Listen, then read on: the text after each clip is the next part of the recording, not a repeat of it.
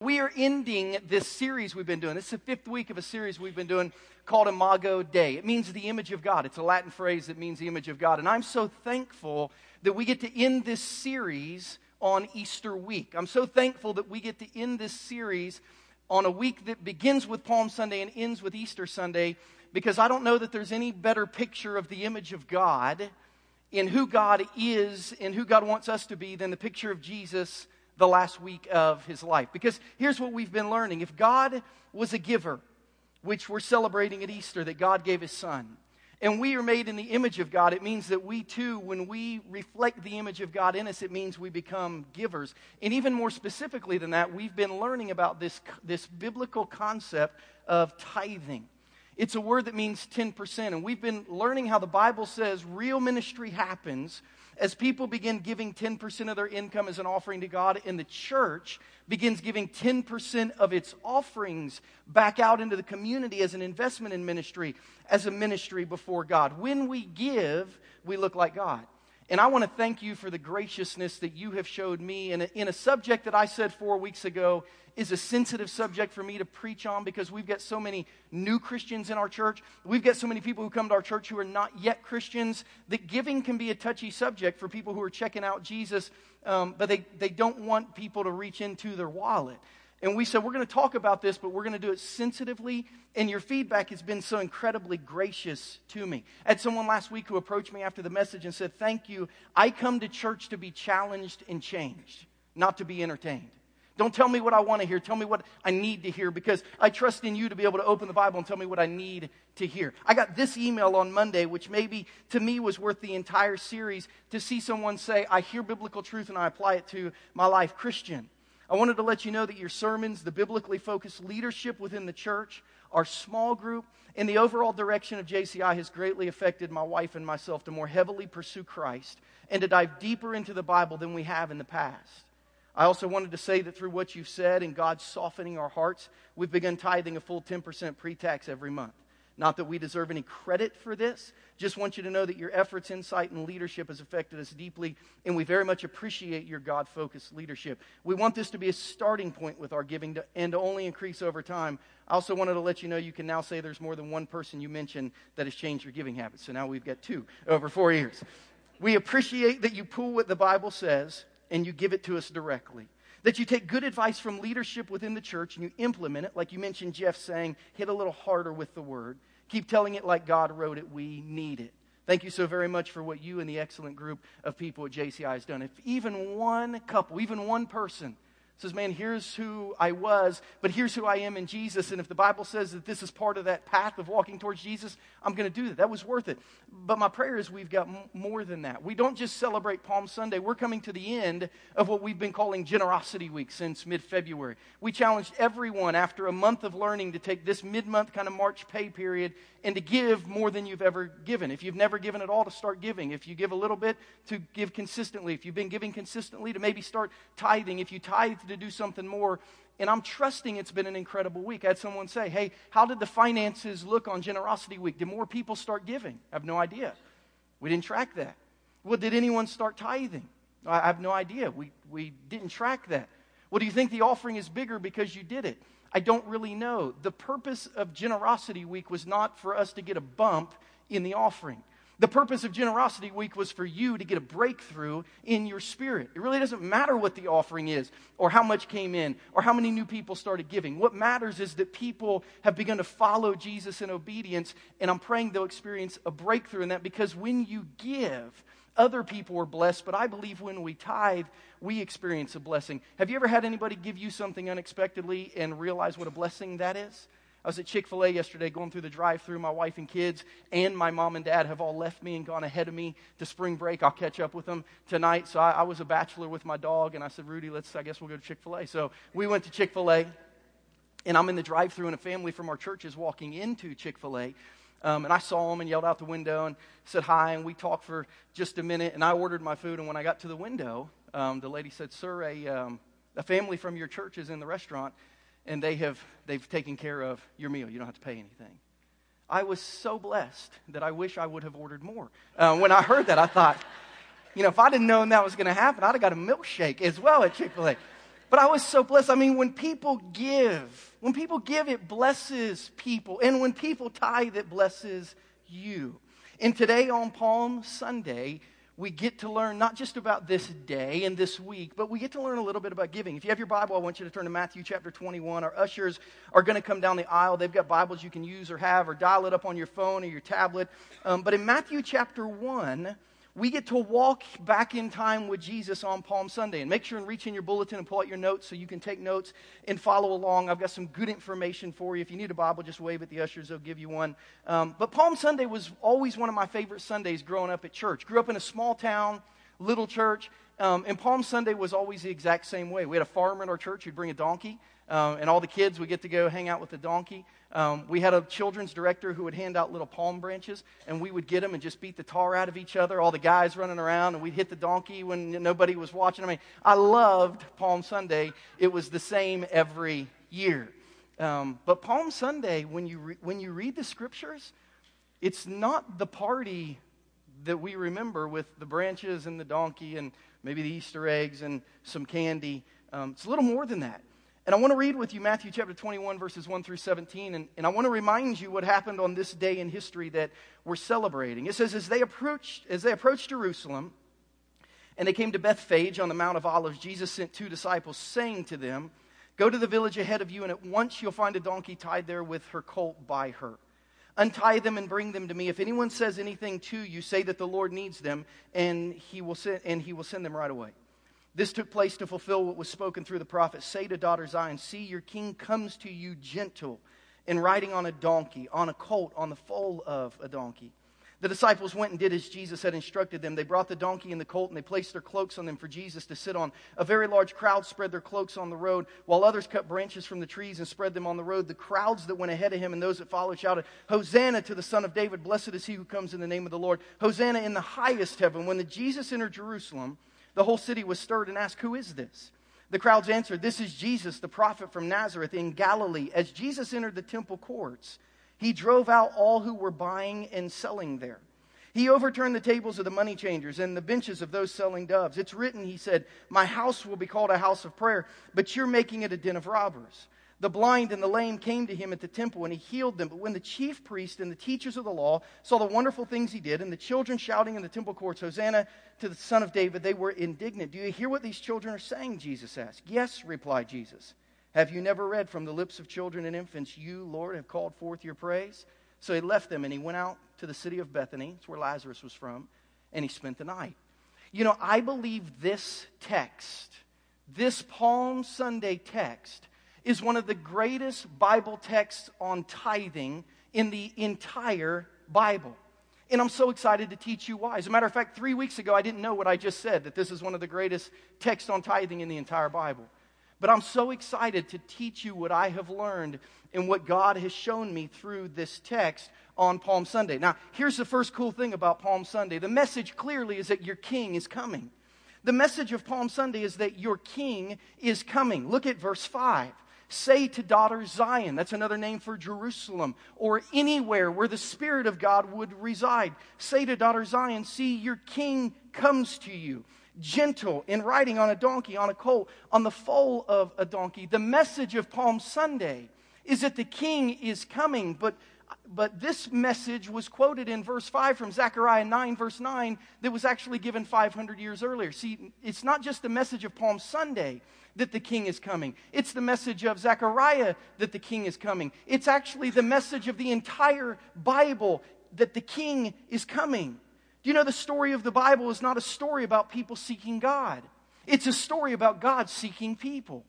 We always hear about God coming down. We always hear about the king coming down. We don't hear about people going to the king. God came down to the Garden of Eden to spend time with Adam and Eve. God came down to tell Noah about the flood. God came down to tell Abraham about the promised land. God came down to tell Jacob it was finally safe to go home. God came down to tell Joseph what the dreams meant. God came down to tell Moses to get his people out of Egypt. God came down to tell Joshua to walk around the walls of Jericho. He came down to tell the judges to free his people. He came down to tell David he was going to be king. He came down as a baby at Christmas and on Easter week. Jesus, as king, came to the people. He was riding on a donkey that day. He was riding into Jerusalem that day. But the message of eternity is that God came down. Your king is coming. And as Jesus was introduced to the world, it was as a king. Matthew 3, verses 1 through 3, telling us who John the Baptist was, says, In those days, John the Baptist came preaching in the wilderness of Judah and saying, Repent, for the kingdom of heaven has come near. This is he who was spoken of through the prophet of Isaiah, a voice of one calling in the wilderness, Prepare the way for the Lord, make straight the paths for him. Isaiah wasn't describing a preacher, he was describing a herald. Say, who's herald? Not who, what? What's a herald? A herald was somebody who would go to a city the week before a king was going to get there, and he would say, Get everything ready. Make straight paths literally meant clean the streets, move the rocks, get everything ready. A herald was someone who said, The king is coming. Isaiah said, John the Baptist is going to come to tell the people, The king is coming, get everything ready. A herald was basically the first secret service. Get into the town and get it ready for the king to come. The king is coming. That's the fact of Easter week and Palm Sunday. And as we talk about the king coming at Journey, I believe we have people in our church who not only believe that, but they work because of that. We, we in January, launched a campaign called Finish. We've started our building project that should be finished this fall. And we said it's going to take all of our church doing four things to finish what we've started this building project. We said, first, everyone has to pray. Everyone has got to serve. Everyone has got to bring. And if you have made a pledge, we need you to give. But we said if people will pray and serve and, and invite people, bring people, and, and give their pledges, we'll finish together. But you know what? The reality is those four things happen every week at Journey. With people every week praying for the services, praying for people, praying over prayer requests. We have people serving every week, people who got here early this morning, people who will leave late this afternoon, serving every week. We have people that invite their friends and neighbors and family members, like you saw on the video with the Gillums, every week. And we have people who give and who have given since the very beginning. Why? Not for a building, for the king. They believe the king is coming.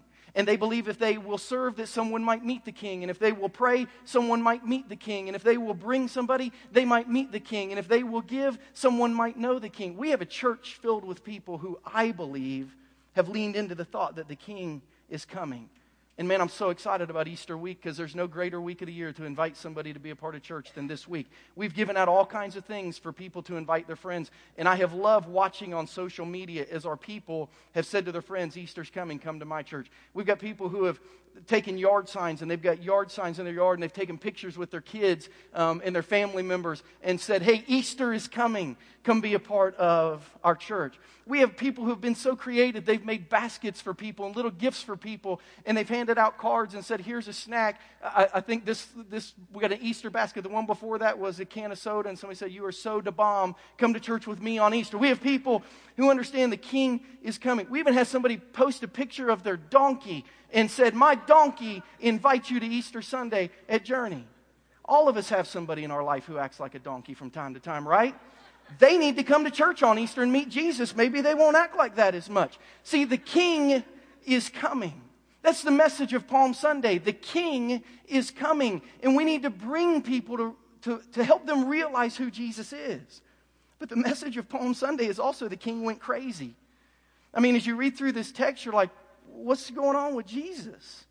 Look at verses 12 and 13 after this homecoming prayed for him. He kind of goes nuts. It says, Jesus entered the temple courts, and he drove out all who were buying and selling there.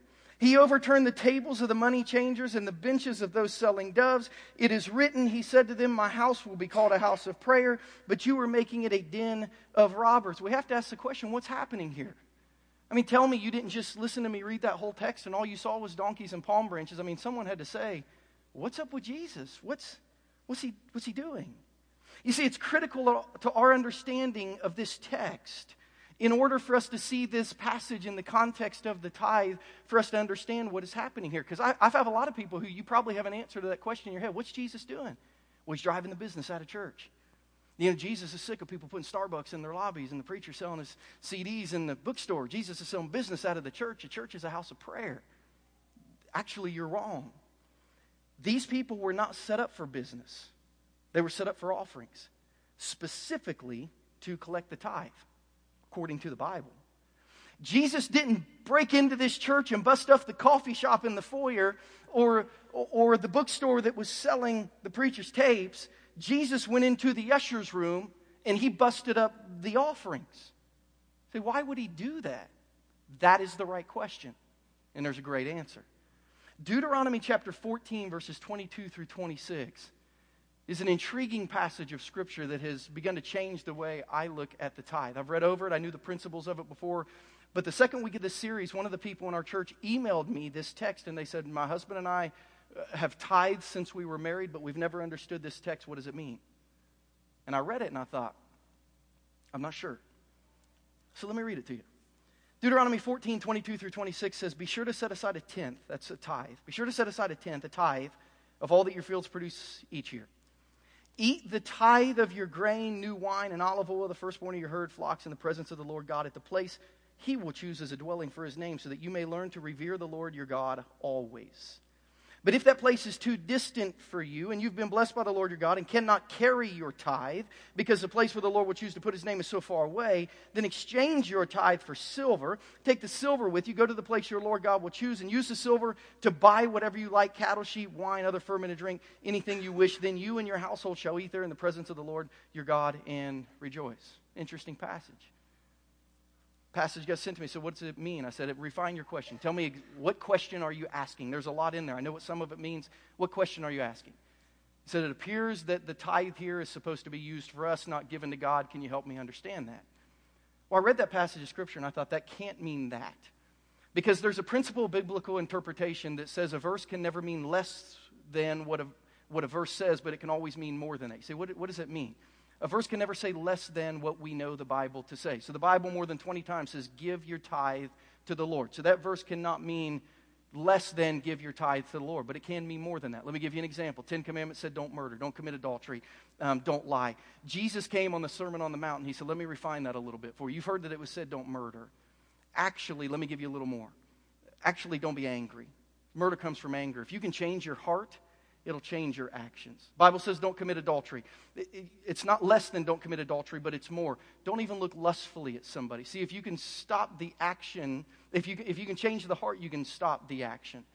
Ten Commandments said don't lie. Jesus, I tell you, you've kind of figured out what, what's a good lie, what's a bad lie. If you swear by the temple, you know, you can't lie about that one, but if you swear by something else, you can lie. Just, just listen. Just let your yes be yes and your no be no. So biblical interpretation says nothing can mean less than what it says, but it can mean more.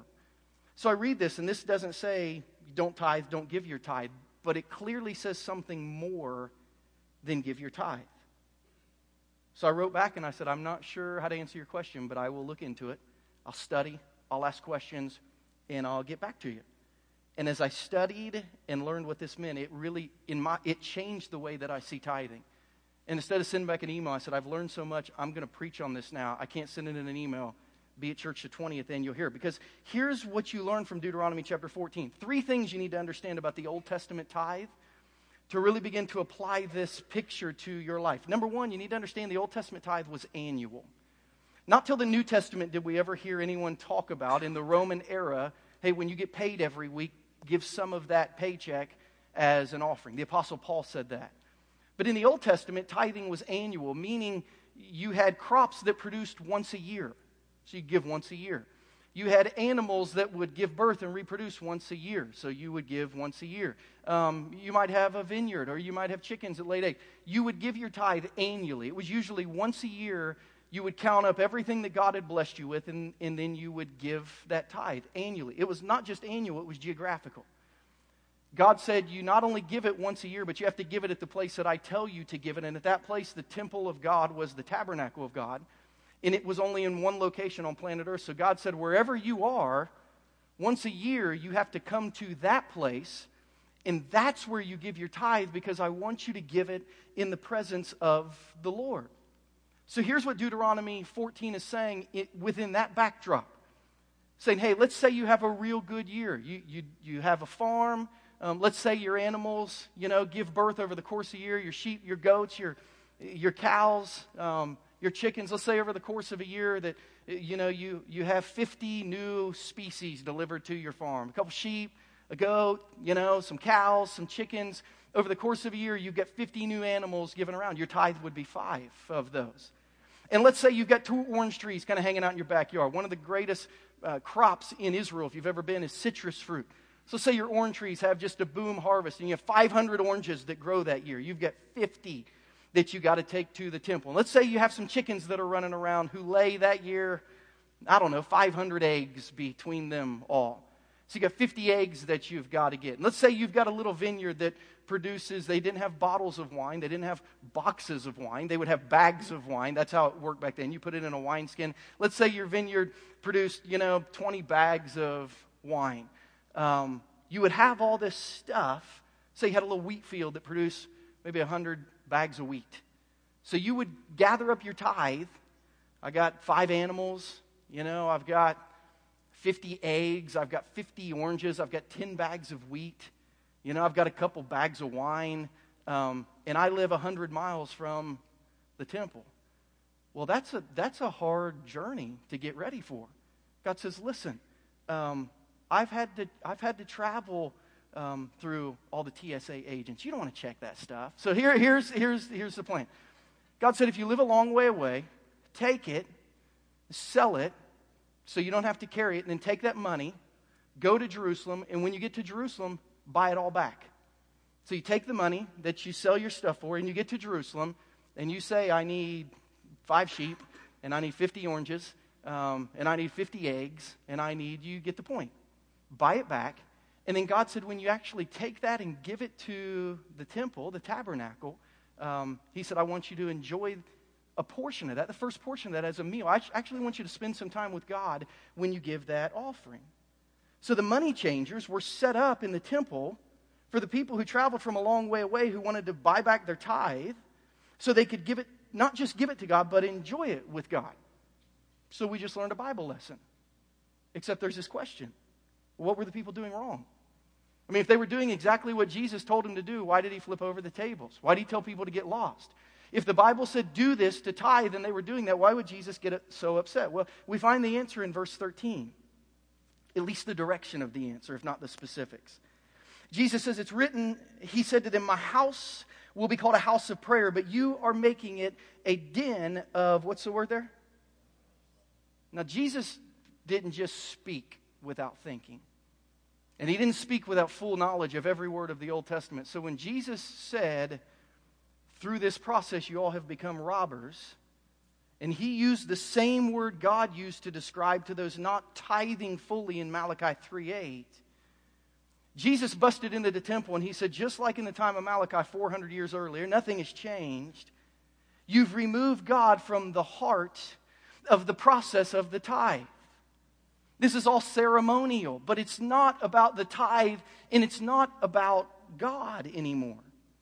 The people were giving out, but they weren't giving up. They, what do you mean by that? They were giving out, but they weren't giving up. They, they were taking part in offerings and some offering rituals, but they weren't giving up. Do you know almost every offering in the Old Testament was a burnt offering? Do you know why it was a burnt offering? Because of the symbolism of the offering drifting up. God said, I want the people, when they give their offering, to see their offering go up. I want them to understand as the smoke goes up that, hey, we gave our offering and now it's going to God. Maybe we should take the offering and then just burn it at the front of the church so it goes up. We're like, okay, it went to God. That's probably not the best idea. Our finance team would kill me, but that's the thought. People understood their giving was up. And both those giving and those exchanging. You can look at Matthew chapter 21 and say maybe the church is at fault, maybe the people are at fault, but somewhere in this process, the tithe has gotten lost. They turned tithing and taking offerings into a business transaction, and they had missed the entire point. You say, well, how could the church have been at fault? Well, maybe this way. I take my oranges and my eggs and my chickens and my sheep, and I, I sell them up in Galilee for a $100. And I get down to Jerusalem and I say, hey, here's my order, here's my tithe order. And they say, all right, that'll, that'll be $500. I say, well, I don't have $500. So, well, you're not going to get all the eggs and the oranges and the sheep and the wine and the grain. You say, well, I'm I going to be able to present? The, the church was kind of taking their tithe, using it on themselves instead of allowing the people to give it and be blessed by giving it. So the church wasn't doing its portion through tithing. Or perhaps I sell all my stuff in Galilee. I start heading 100 miles down to Jerusalem. And on, on the way between Galilee and Jerusalem, there just happened to be some Israeli outlet malls. And it's like, you know, I need a new pair of sandals. Mine are kind of wearing out. So I take some of that tithe to buy sandals. And then I hit a roadside stand, and they're selling you know, my, my favorite kind of marinated sheep rib because they don't eat pork over there. And it's like, you know, maybe we should grab something to eat. And then, you know, there's a room at our favorite hotel, and by the time we get to Jerusalem, we go to turn in our tithe, and our $100 is 15 You say, what can I get for 15 Because we've used our tithe on ourselves instead of giving it. Probably one of, or probably one of those things were happening. Probably both of those things were happening. And Jesus said, enough. The church has quit realizing how important the tithe is. The people have quit realizing how important the time is. But honestly, I mean, Jesus, they're going to crucify you in five days is really the most important thing, the offerings? I mean, why was this so important to Jesus in the last five days of his life? Why was giving so important that in the last three days of his life, the Bible said Jesus sat in the temple and he watched people giving their offerings and he praised a poor widow because he said, The way that she gave, she gave so much more than the tithe. The way that she gave tells me that I have her entire heart. See, why was it so important? Because the tithe was annual, the tithe was geographical, but Deuteronomy 14 tells us that the tithe was relational. You see, Deuteronomy proves that God doesn't just want your money. If God just wanted your money, He would have said, Tell the tithe, Sell the tithe and just give me the silver. I don't want the food, I just want the money. God didn't say, Sell it and put it in an envelope and give it. God said, I want you to bring it and let's enjoy the tithe together. See, God doesn't need your money. God doesn't just want your money, He wants you. He wants your trust. He wants moments of your time. He wants your friendship and your acknowledgement that He's real and in your life, and the tithe is a part of that. God wanted giving to be about Him, not just money. And what we learn from Matthew chapter 21 and Deuteronomy chapter 14, what we learn in these two chapters combined is this great picture of the heart of God that, as important as what you're giving, is the pause when you're giving it and realizing, God, this is a holy moment. This is a moment where I recognize how much you have blessed me and where I recognize how grateful I am to give back. God wants us to understand that the pause is important. He wants us to understand that tithing is relational, not transactional.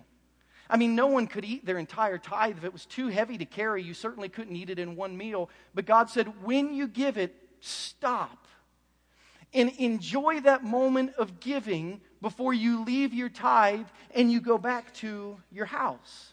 So, tithing is relational, not transactional. It's why we share stories at the offering at our church. When we get up to take an offering, we say, Here's what your offering is going to, because we are not a bank and this is not a stick up. Offering time. Give us all your money. That's not the way it works. It's offering time.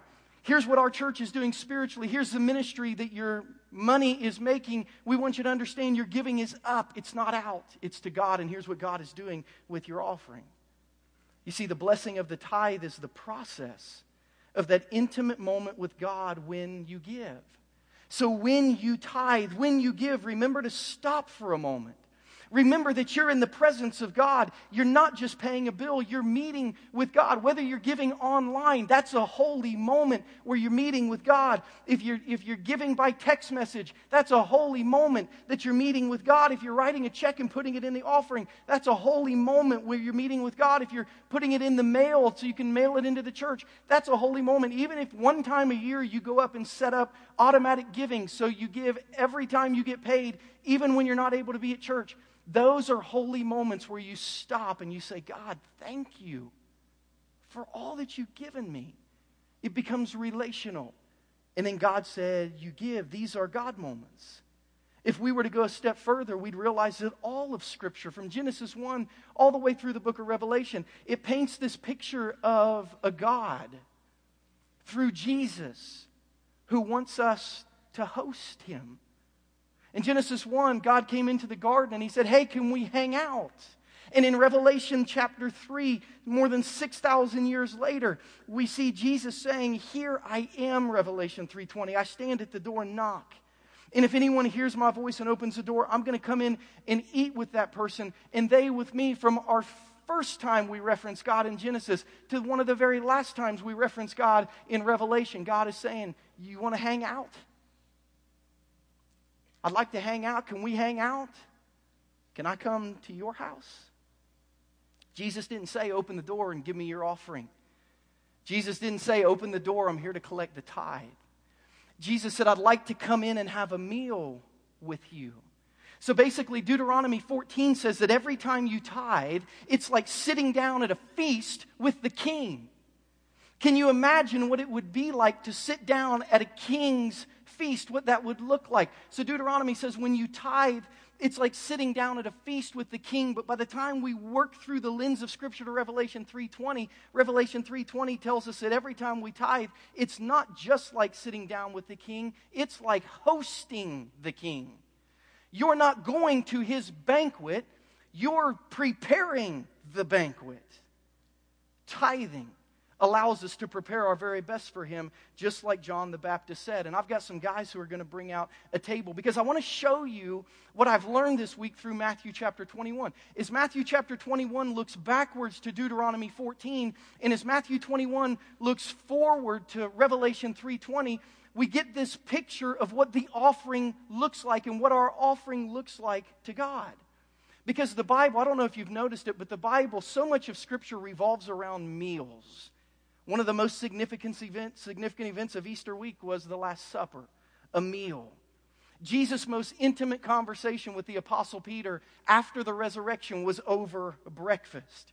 The first tithe that was ever given by Abraham to the king of Salem was given over a meal. In the great picture of Matthew chapter 1, back to Deuteronomy 14, forward to Revelation 3:20, is this thought that when we tithe, the king is coming in the thought that when we tithe, every time we get paid, Jesus is standing at the door of our life saying, Hey, have you planned to recognize me with what I've given you? Are you preparing something for me as a portion of what I've given you? Have you prioritized what is mine?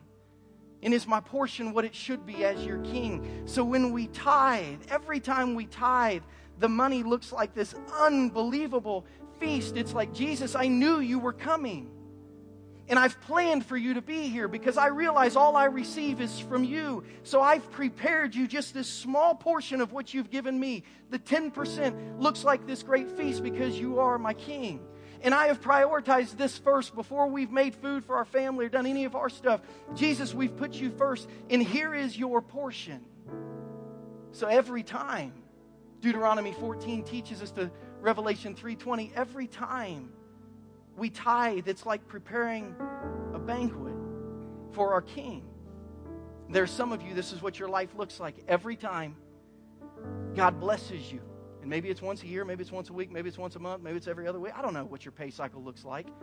But some of you, every time you get paid, you realize Jesus is at the door and you prepare his portion. And it's awesome. But some of us, our meal looks like this we say, Jesus, I am aware of you. You know, and I know you're in my life. But here's the deal when I get paid, I need to take care of myself. I need to make sure everything is okay and everything is taken care of. But here's the deal if I have any leftovers, they're yours. I'm going to invite you in. I want you in my life. I want you in my home. I want you a part of my finances. But the reality is, I really, this is mine, but you can have the leftovers. There's a lot of us that this is the picture of our giving.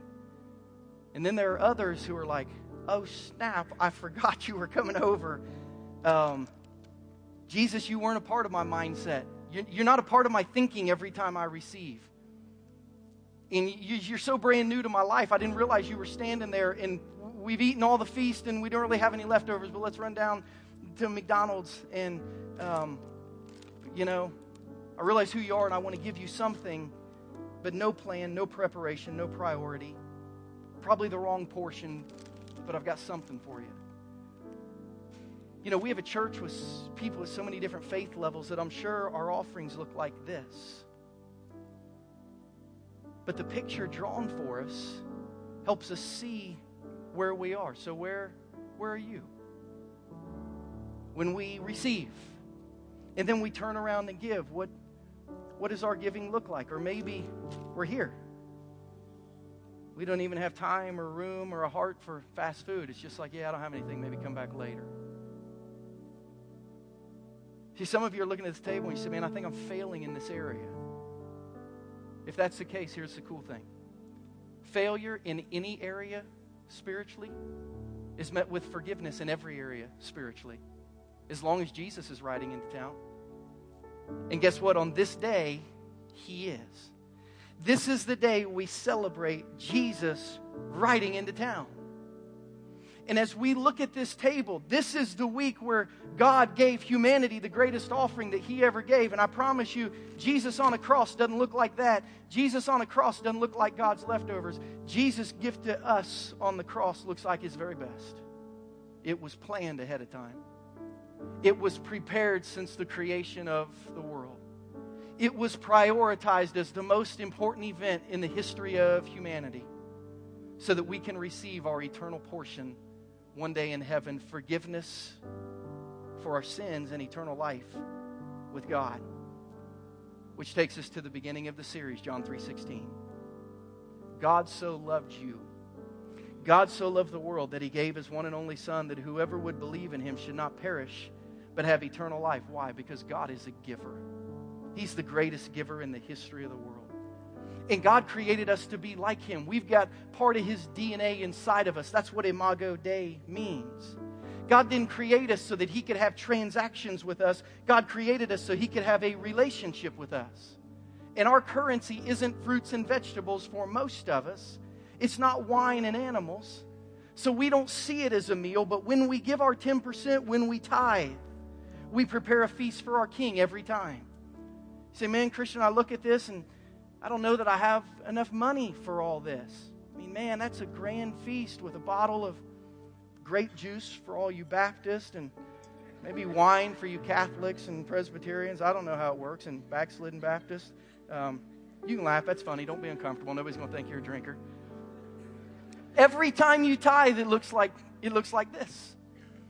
You say, "Well, that looks like a, a lot of money." Guess what? This is not an amount of money.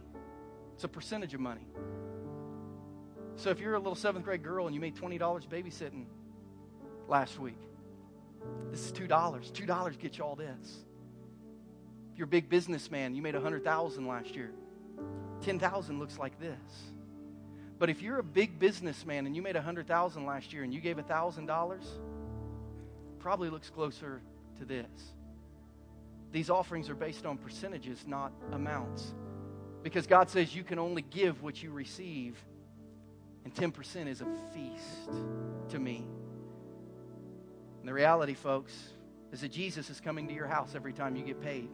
That's how I've learned to look at giving because of a question asked to me by one of our church attenders. And you know what? The reality is, Jesus is really, He's the only reason worth giving to every time. There's no church in the world that you should think about every time you get paid.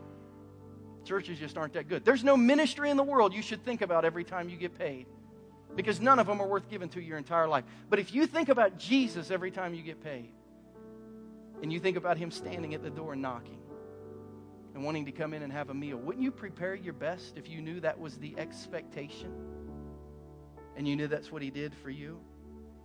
You see, as a church, we prepare our tithe. Every time you give, we take 12% of it. We realize Jesus is coming not to collect our money, but to spend some time with us we say, Jesus, here's your portion. It symbolizes trust, it symbolizes obedience, it symbolizes control, it symbolizes generosity. But it's a Jesus thing, not a money thing. And the bottom line of this series, as we end this five weeks and we springboard to Easter, is this. When you tithe as an individual and we tithe as a church, look at the last part of Matthew 21. I won't read it, but here's what's happening people are healed. People are healed when the king comes into town and things are done right. People praise God when the king rides into town and see things done right and children begin to understand who jesus is i love this thought that when adults will do the right thing that their children will praise god our children will know jesus through our interactions with jesus so let me ask you a question do you need healing today do you need to finally understand who jesus is today You've noticed point number one is the king is coming. It's true. But is he the king or your king?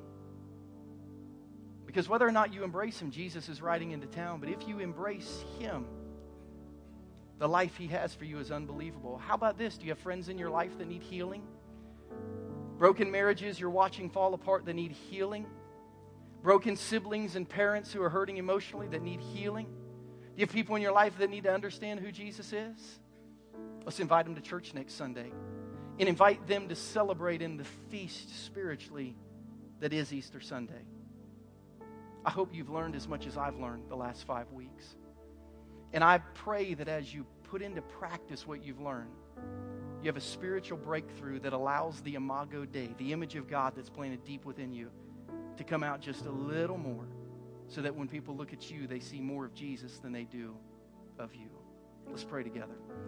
Father, we come to you in Jesus' name, so grateful for what we've learned about Palm Sunday and Lord, about your heart on Palm Sunday, that you would care so much in the last week of your life that people understand giving and the intimacy that you feel towards people who host you through their giving. From Deuteronomy 14 to Matthew chapter 21 on to Revelation 3:20, this beautiful picture is drawn for us. Where the God of the universe says, I hope you're planning every time you receive from me to acknowledge that. I hope you're preparing every time you receive from me to acknowledge that. I hope you're prioritizing me every time you receive blessing. And I hope you give me my portion while recognizing the portion that I leave for you, not just life to the fullest, but life everlasting. As we close today with our eyes on Easter, I wonder how many of you have friends that need Jesus. I wonder how many of you have friends that need life everlasting. I wonder how many of you have friends that feel like they've been living spiritually on nothing, or they've been living on spiritual fast food, or they've been living on spiritual leftovers, but they've never really had a moment with King Jesus. Next week is the week to bring them with every head bowed and every eye closed.